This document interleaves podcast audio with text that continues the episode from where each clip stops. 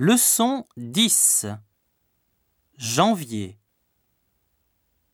Un mois de janvier sans gelée n'amène pas une bonne année.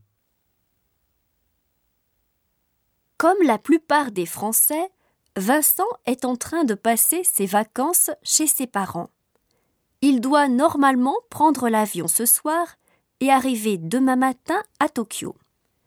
C'est le jour où il organisera la soirée de la galette des rois pour l'épiphanie.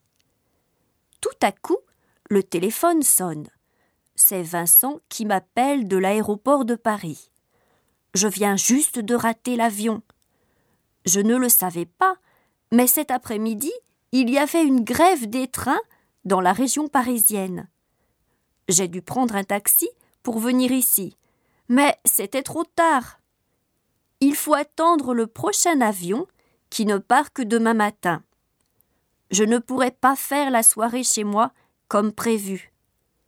J'arriverai seulement demain soir à Tokyo. Par hasard, est-ce que tu peux l'organiser chez toi? Il exagère. C'est toujours pareil avec lui. Mais je lui ai répondu calmement. Tu vas rester une nuit de plus dans ta famille?